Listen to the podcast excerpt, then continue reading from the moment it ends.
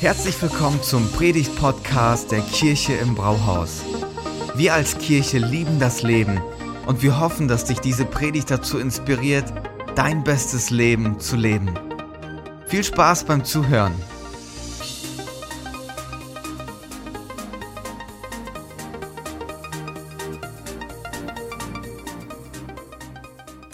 Merry Christmas! Nein, noch nicht. Noch nicht. Wir müssen noch ein bisschen warten. Noch ein bisschen warten und dann ist es nächste Woche soweit. Weihnachten. Hey, wie schnell geht das eigentlich?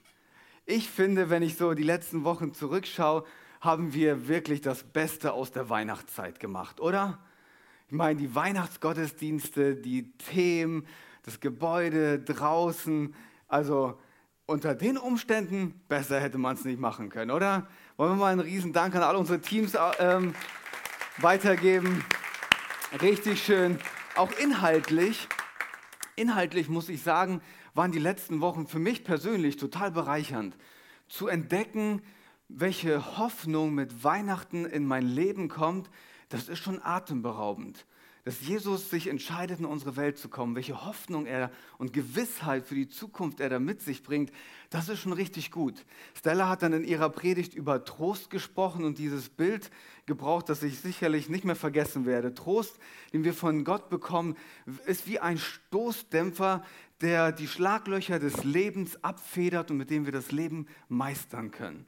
Letzte Woche haben wir über Frieden eine Predigt gehört. Jesus sagt, ich lasse euch meinen Frieden zurück. Dieser Friede wird eure Herzen bewahren. Und das ist so ein toller Gedanke. Weihnachten bringt richtig viel mit, das für uns alle persönlich wird. Also ein riesen, riesen Geschenk. Und zum Abschluss dieser Themenreihe bringe ich euch Freude. Wer ist bereit für Freude? Wollt ihr Freude haben? Ich bin heute da, um euch Freude zu geben. Es gibt ja viele viele Dinge im Leben, woran man sich freuen kann. Bei mir ist es im Moment so, ich freue mich an unserem Sohn. Der ist sehr herausfordernd, aber auch richtig süß. Also kennt ihr das? Äh, ich habe das nie mir erträumen können, dass jemand beides so extrem sein kann. So extrem herausfordernd und so extrem süß. Und ich glaube, nur in dieser Kombi geht das. Sonst wird man das nicht aushalten. Auf jeden Fall äh, sitzt man dann morgens, ähm, erst immer so um sechs, halb sieben wach und äh, wenn er die Augen aufmacht, 100 Prozent. Und eine Lautstärke, von der ich mir denke, so, boah, die Nachbarn, ne? Die tun mir wirklich leid. Weil er kann nicht normal. Er kann nur extrem. Und richtig laut. Und dann sitzt er am Tisch und schreit und tut so, als würde er mit mir ein Gespräch führen. Ähm, aber ich verstehe nichts. Also macht richtig Spaß. Es gibt so viele Dinge im Leben, an denen man sich freuen kann. Ich habe mich heute Morgen richtig gefreut und zwar, ähm, unser Marvin ist verlobt. Freunde!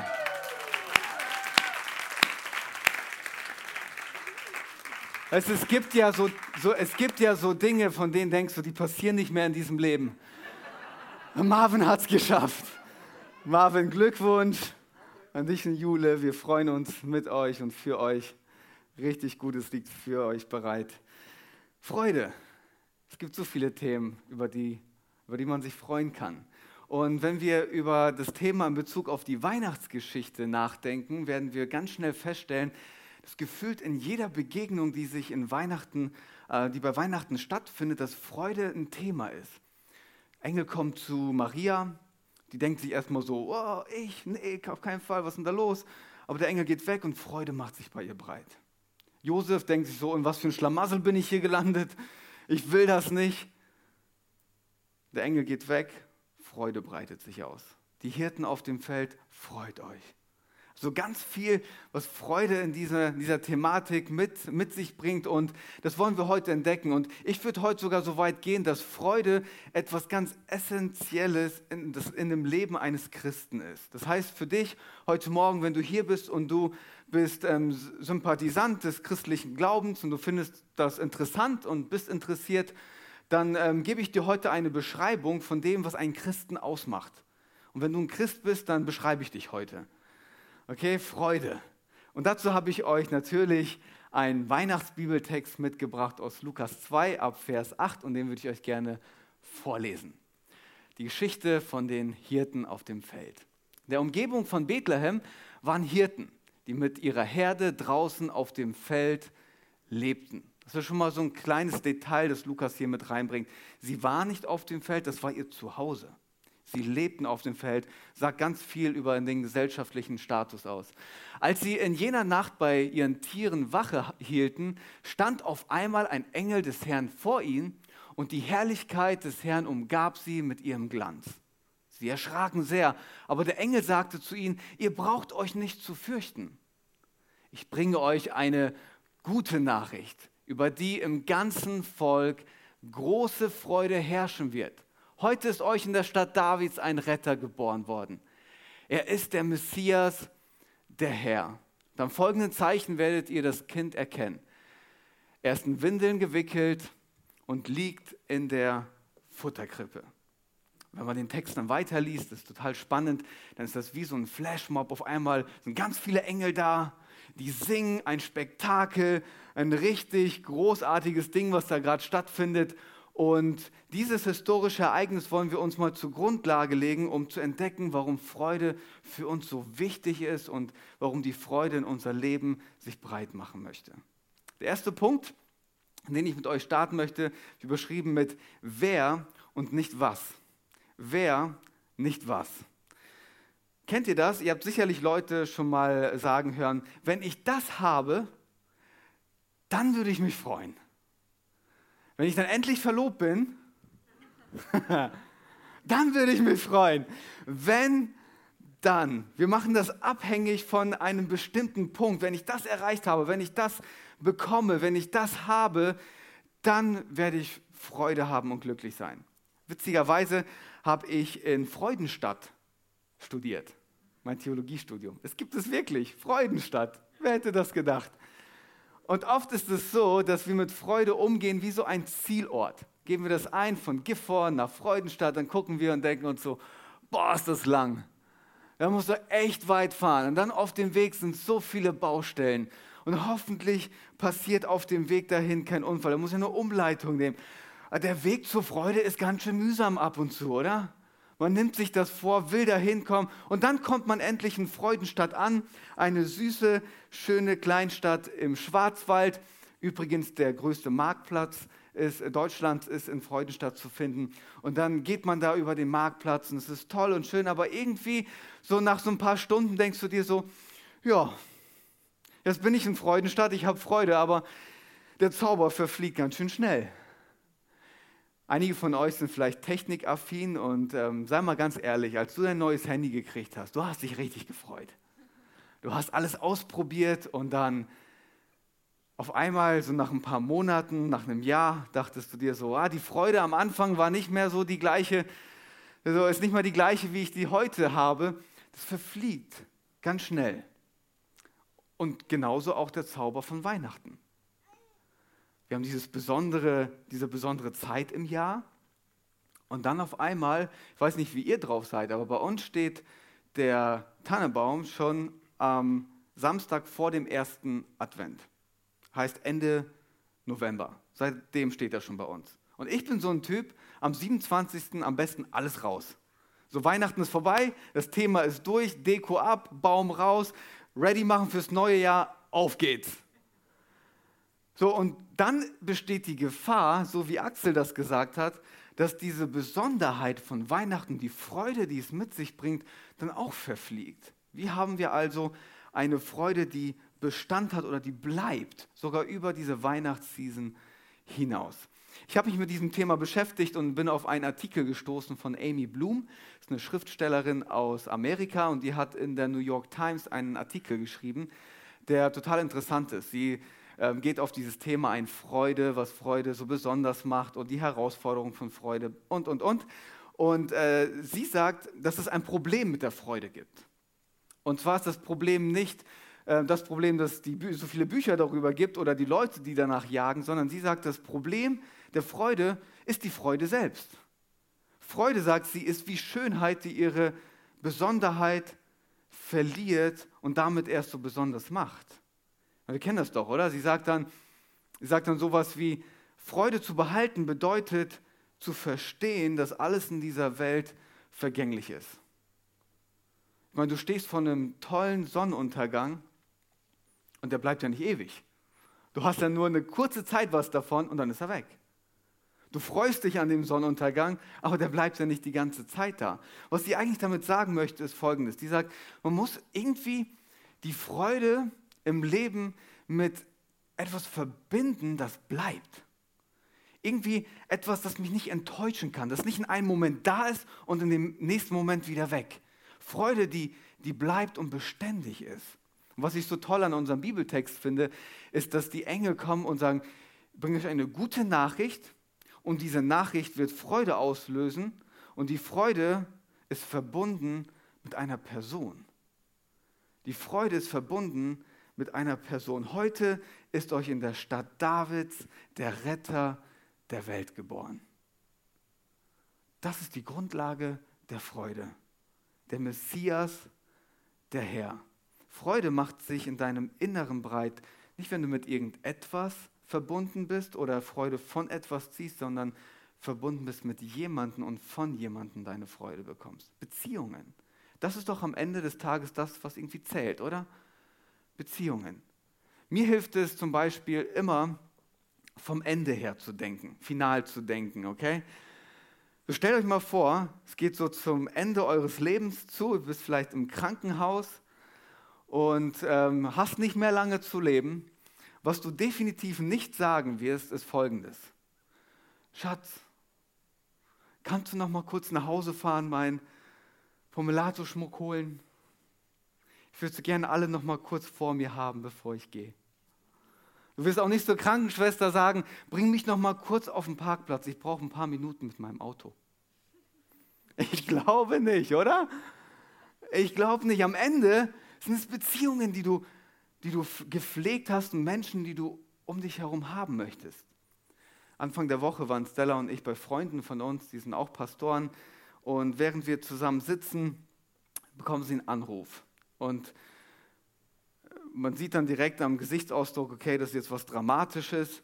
Und dann erzählen die, okay, die haben von, von der Intensivstation angerufen, mit einer Person aus der Kirche geht es jetzt dem Ende entgegen, geht es dem Ende entgegen. Und die Ärzte haben gesagt, so, alle Leute, die dieser Person nahestehen, so schnell wie möglich ins Krankenhaus kommen. Sofort.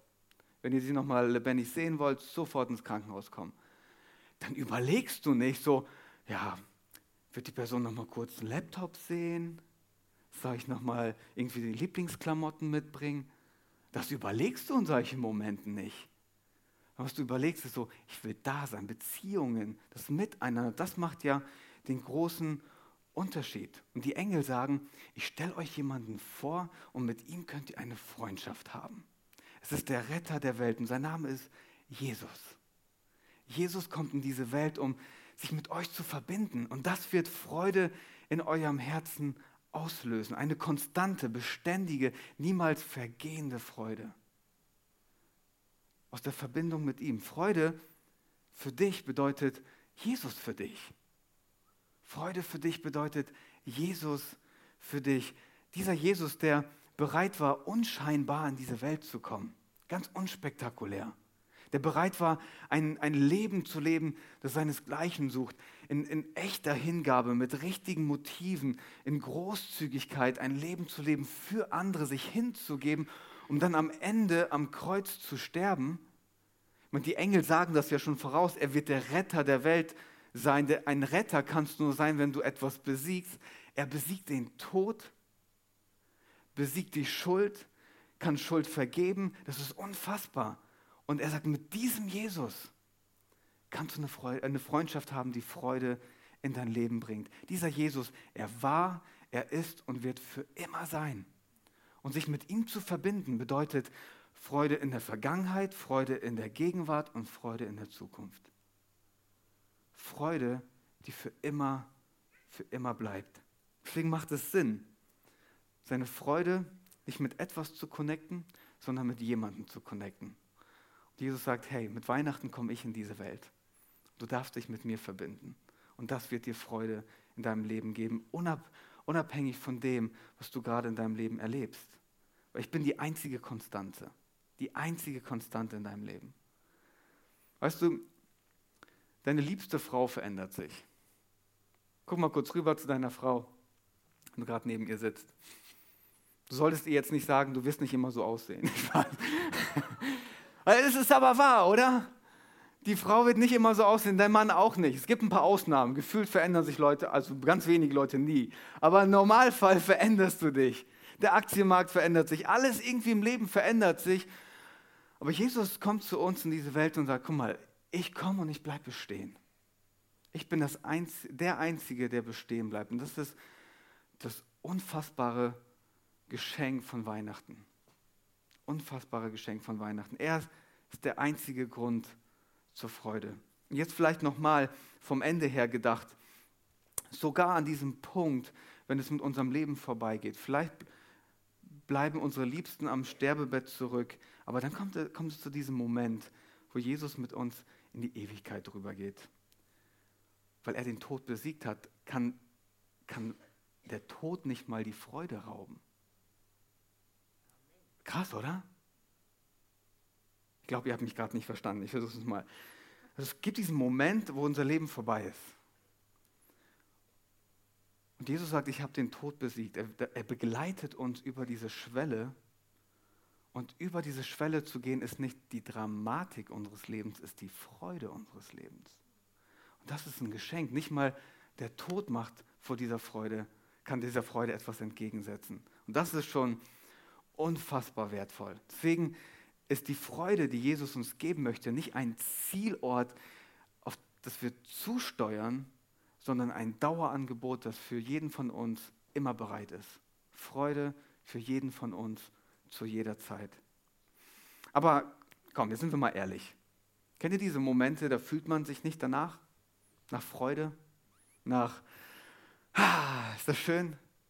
Wie hat man Freude trotz Umstände? Wie hat man Freude in herausfordernden Zeiten? Weil das müssen wir uns auch anschauen. Wir wollen ja schon realistisch sein bei diesem ganzen Thema, oder? Es gibt ja die unterschiedlichsten Gefühle, die wir, die wir haben. Jeder von uns. Auch wir Männer. Nur, nur weil wir es nicht zeigen, heißt das nicht, dass wir es nicht haben, okay? Wir alle haben das. Ich meine, innerhalb von einer kurzen Zeit kannst du, kannst du himmelhoch jauchzen und zu Tode betrübt sein. Alles in einer ganz kurzen Zeit. Das geht. Und die Gefühle sind echt und die fühlen sich echt an und, und das macht was mit uns. Und oft machen wir auch unsere Freude von diesen Gefühlen, die in uns abgehen, abhängig. Und hier ist, was wir über Freude, äh, über Gefühle verstehen müssen. Gefühle und Emotionen, das sind gute Indikatoren in unserem Inneren. Die geben uns ein Signal. Die geben uns ein Signal und die zeigen uns, hey, da ist gerade etwas in dir los und geben dir einen Hinweis von dem, was da gerade los ist. Ich habe einen Streit mit meiner Frau, ich bin verletzt, ich bin enttäuscht, ich habe eine Emotion, es gibt mir ein Signal, irgendwas stimmt da gerade nicht. Ich freue mich an irgendwas anderes, ich bekomme das Signal, ist ein Indikator in meinem Inneren, Emotion. Und gleichzeitig, während es, während es gute Indikatoren sind, ähm, sind es richtig schlechte Ratgeber. Du solltest deine Emotionen, deine Gefühle nicht zum Ratgeber machen. Manchmal höre ich Leute, die sagen, ja, du machst Mach doch einfach das, was du fühlst. Wonach fühlst du dich? Was ist dein Bauchgefühl? Und wenn du es herausgefunden hast, dann mach das. Und in solchen Momenten, wenn ich das höre, dann denke ich mir so, nein, bloß nicht, mach bloß nicht alles das, was du fühlst. Wenn ich alles machen würde, was ich fühle, wäre ich mit meiner Frau nicht mehr verheiratet, hätte den Job nicht und würde meinen Sohn nicht richtig erziehen. Alles. Wenn ich alles mache, was ich fühle, das wäre der Tod was alles in mir abgeht, hey, das sind, das sind keine guten Ratgeber. Die geben uns ein Zeichen, was gerade drin abgeht. Aber das sollte nicht zur Grundlage von unseren Ratschlägen sein. Deswegen muss ja Freude, von denen die Engel sprechen, irgendwie mehr sein als so ein Gefühl, etwas, was in uns sich so anfühlt, okay? Weil ich meine, es wäre ja auch eine Illusion zu sagen, nur weil du Christ wirst, bekommst du eine Gesichts-OP und du läufst nur noch grinsend durch die Gegend. Es ist ja nicht so, oder? Aber wir alle haben ja diese Momente. Ich meine, wenn du Christ bist, sollte schon irgendwas zu sehen sein. Aber das, darauf will ich jetzt nicht, das will ich nicht vertiefen. Aber es ist mehr als eine Emotion. Es wird zur Grundlage, zur Gewissheit in unserem Leben. Und manchmal denken wir ja, dass Trauer das Gegenteil von Freude ist. Aber wenn wir ähm, in der Bibel unterwegs sind und lesen, merken wir an ganz vielen Stellen, dass, dass Jesus uns zeigt, Freude und Leid können koexistieren. Miteinander. Du kannst Freude im Leid haben. Das geht. Und ähm, er illustriert das mit einem Beispiel in Johannes ähm, 16. Johannes 16, äh, ab Vers 21 bringt er ein Beispiel von der Geburt eines Kindes. Und ähm, er sagt dann folgendes: Es geht euch wie der Frau, die ein Kind bekommt. Während der Geburt macht sie Schweres durch. Schweres durch, wirklich. Ich war dabei. Die macht Schweres durch. Aber wenn das Kind dann geboren ist, sind alle Schmerzen vergessen.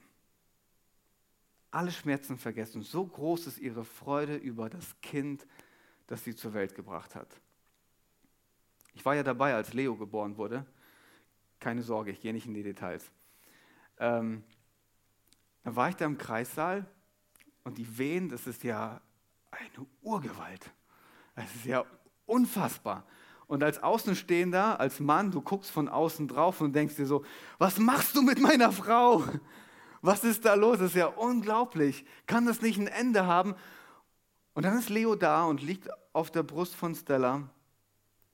Und von einem Moment zum nächsten denkst du dir so, hä? Du hast doch gerade so krasse Schmerzen gehabt. Jetzt völlig ruhig, Freude überwiegt, der Kleine ist da. Die Schmerzen sind nicht weg. Die sind immer noch da. Aber Freude überwiegt den Schmerz. Und das ist die Art von Freude, der Jesus sagt, die möchte ich euch mit Weihnachten geben. Eine Freude, die die Möglichkeit hat, sogar das Leid zu überschatten. Größer zu sein als das Leid. Wir Menschen haben drei automatische Reaktionen auf Leid. Man das mal so beobachtet, wie gehen Menschen mit Herausforderungen und schwierigen Umständen um. Und ähm, drei Arten, wie wir das machen. Das erste ist, wir versuchen es zu vergessen. Okay? Wenn irgendwas Herausforderndes ist, du willst es irgendwie vergessen. Einige nehmen Medikamente, Alkohol, Sport, egal was, jeder, dann versucht man irgendwie etwas zu haben, um das zu vergessen. Raus aus dem Kopf. Ich muss meinen Kopf freikriegen, sagen wir dann. Die andere Art, mit Leid umzugehen, ist, dass du ähm, versuchst zu flüchten. Ich muss hier einfach mal raus. Ich musste mal weg aus dieser Situation. Ich, muss, ich kann das gerade nicht aushalten. Man flüchtet vor dem Schmerz, vor dem Leid. Und das Dritte, ich glaube, das ist die gängigste Art, wie wir damit umgehen, ist, dass wir ähm, es bestreiten. So tun, als gäbe es es nicht. So, nö, juckt mich gerade nicht obwohl es eigentlich wirklich so ist. Und dann tut man so, als würde es einen nicht tangieren, aber innerlich merkt man, dass es doch schon eine, eine Spur hinterlässt. Und die Struktur der Freude, die Jesus uns schenken möchte, ist eine Freude, die all diese drei Punkte aushalten kann. Mit dieser Freude brauchen wir, brauchen wir es nicht so tun, als müssten wir es vergessen. Brauchen wir nicht davor flüchten oder so tun, als gäbe es es nicht. Wisst ihr, Christen wenn sie die Bibel lesen und verstehen, was da drin steht, werden sie nicht überrascht sein über das Leid auf dieser Welt. Vielmehr noch, sie rechnen damit. Sie rechnen damit. Und deswegen machen Christen ihre Freude nicht abhängig von guten Umständen, weil sie verstehen, dass gute zu schlechte werden können, sondern sie sagen, in dieser Welt, die doch so viel Leid auch hat, in dieser Welt, die nicht immer leicht ist, ist die einzig sinnvolle Reaktion, Freude zu haben, sich mit Jesus zu verbinden, der bestehen bleibt und von dem alles Gute in unserem Leben kommt. Es hört sich vielleicht jetzt radikal an, aber diese Freude von Weihnachten ist eine radikale Freude. Ist dir ganz ehrlich, am Ende kann man mir alles nehmen. Mein Besitz, alles, was ich habe, was mir lieb und teuer ist, meine, mein Job hier als Pastor, meine Family. Man könnte mir alles nehmen. Aber die Freundschaft mit Jesus, der, der in meinem Herzen ist und die Grundlage meines Lebens bildet, das kann mir keiner nehmen. Das heißt, wenn ich, wenn ich meine Freude von Stella abhängig mache, von, von der Art und Weise, wie es gerade in der Kirche läuft, von was auch immer, ganz ehrlich, es gibt Momente, da läuft es hier nicht gut. Und es gibt Momente, da läuft es zwischen uns nicht gut. Aber das ist nicht das, wovon ich mich abhängig machen möchte, sondern das, was die Grundlage und die einzige Stabilität in meinem Inneren gibt, das ist Jesus. Und er möchte mir Freude geben, die anhält und die den Schmerz und das Leid aushält. Zurück zur Geschichte von den Hirten. Die sind auf dem Feld, ich habe es vorhin schon gesagt, die lebten dort und das sagt ganz viel über ihren gesellschaftlichen Status aus. Die Hirten damals waren Leute, die, die mochte man nicht.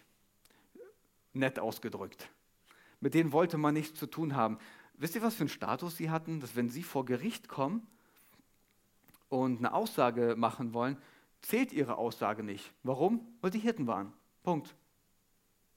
So, das war ihr Status damals. Das heißt, von der Gesellschaft nicht wirklich angesehen und ähm, zu ihnen kommt der Engel und sagt, Freunde, ich bringe euch eine gute Nachricht.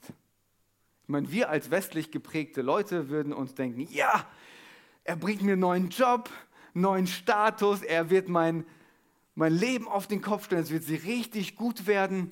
So würden wir als westlich geprägte Menschen denken. Die hören auf diese Botschaft von den Engeln, gehen zu Jesus in den Stall, begegnen Jesus, den Retter der Welt, und irgendwie ändert es nichts, aber auch alles. Das ist, das ist so bemerkenswert. Diese Begegnung ändert nichts bei ihnen, aber auch irgendwie alles. Nichts, weil sie gehen zu Jesus und gehen da weg und sind immer noch die Hirten. Die dreckigen Hirten, mit denen keiner was zu tun haben möchte. Sie begegnen Jesus, gehen weg, sind immer noch nicht anerkannt in der Gesellschaft. An ihrem Umstand hat sich nichts geändert. Aber wenn wir die Geschichte weiterlesen, entdecken wir, wie sie von dem Stall weggehen und sie, sie gehen in die Stadt, nicht zurück aufs Feld. Sie gehen in die Stadt und erzählen allen, was, bei, was sie gerade erlebt haben. Hey, wir haben das von den Engeln gehört. Wir sind in den Stall gegangen und tatsächlich, da liegt der Retter der Welt. Ich habe gute Nachrichten für euch und erzählen das und erzählen das. Und während ich das lese, denke ich mir so, Freude hat schon was Besonderes. Weil wenn Freude sich in deinem Inneren breit macht, weil das ist ja bei dem passiert, äußerlich hat sich nichts verändert, aber innerlich macht sich eine Freude breit und Freude wird immer seinen Weg nach draußen suchen. Freude wird immer seinen Weg nach draußen suchen. Vielmehr noch, alles, was in deinem Inneren ist, wird immer einen Weg nach draußen suchen. Ich möchte uns als Kirche mal ein bisschen herausfordern. Dafür ja zum Abschluss des Jahres. Was kommt bei dir raus?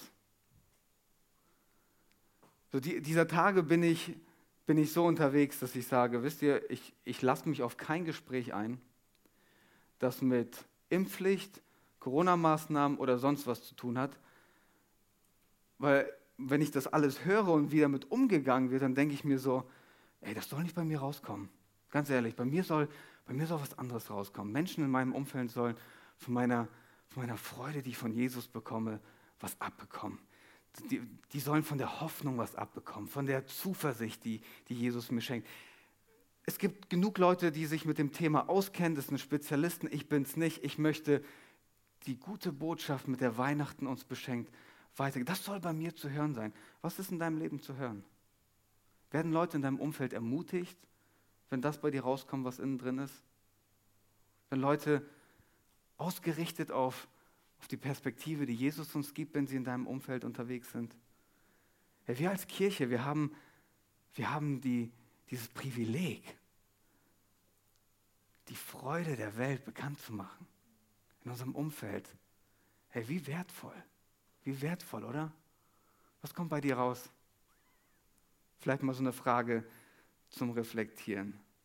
Es gibt also mitten in ungünstigen Umständen die Möglichkeit, eine tiefe und feste Freude zu haben. Und was ich so besonders noch finde an dieser Freude, ist, dass sie sogar stärker wird, wenn wir enttäuscht werden von dem, was uns nicht Freude gibt.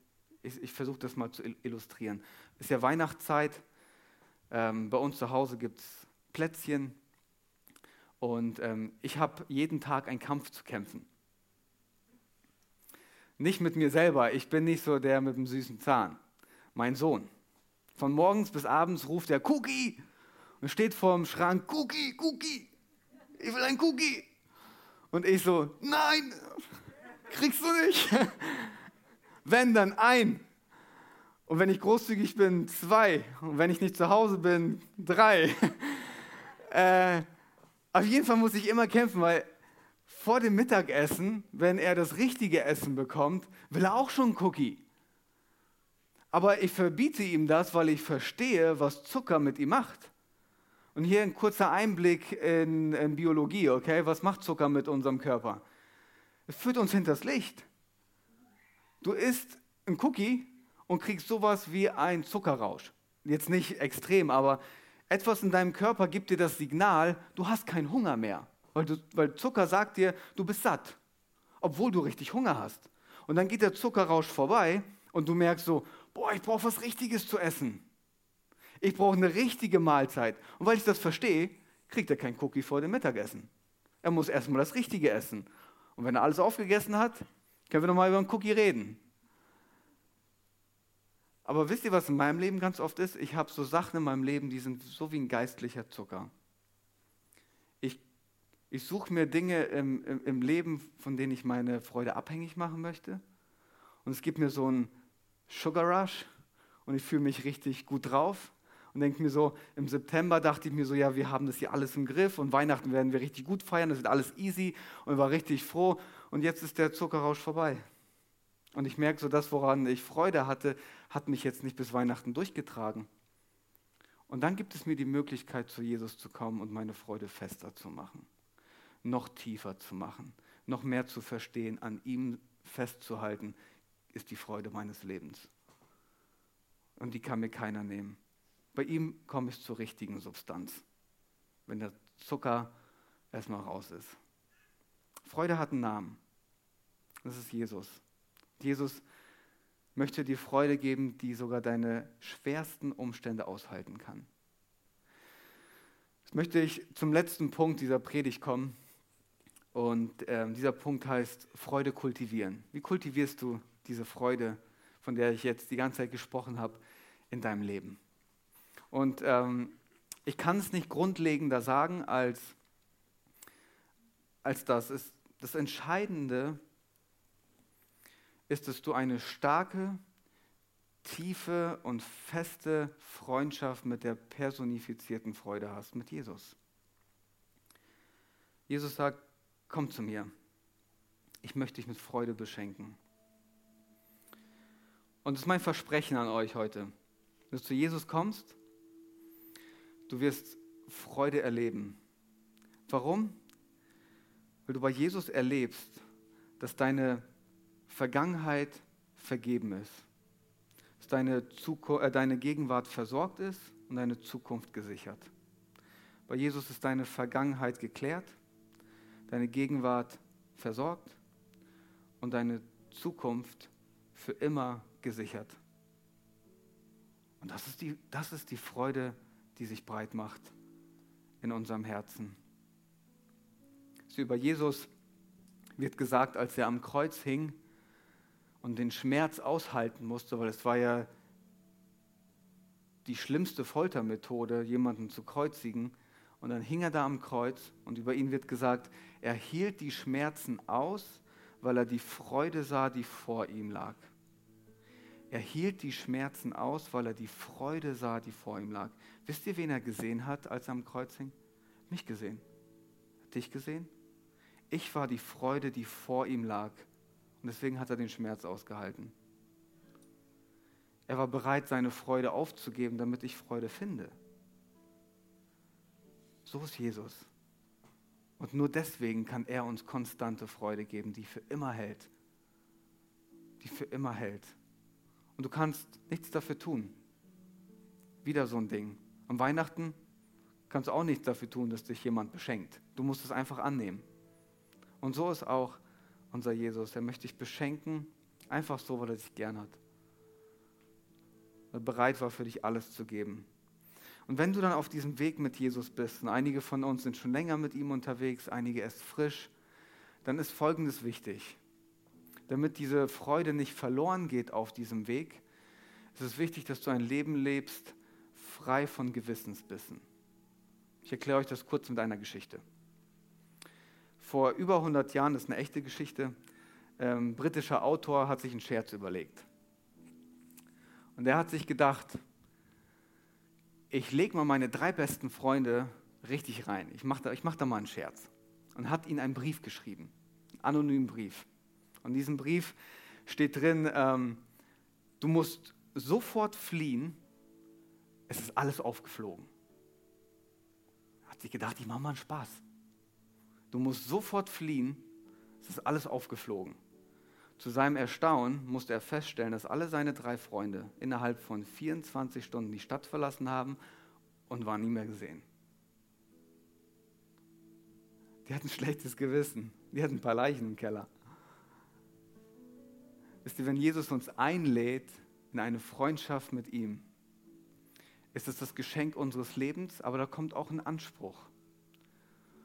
In der Bibel wird das so beschrieben, wir sollen dieser Berufung würdig leben. Das heißt, wir sollen einen Lebensstil an den Tag legen, der würdig ist dieser Berufung, wo man an uns erkennen kann, dass wir mit Jesus unterwegs sind.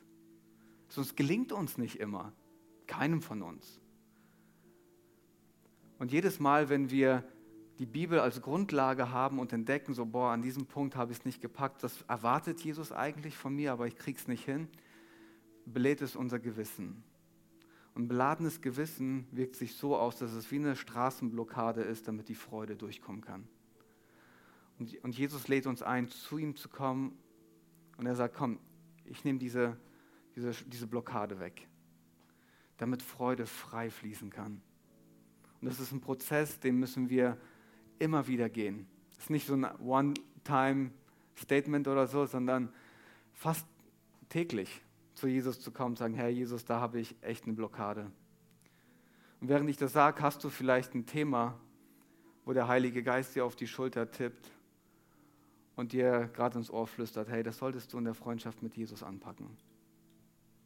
Ich weiß nicht, was es ist, aber jeder von uns hat diese Themen.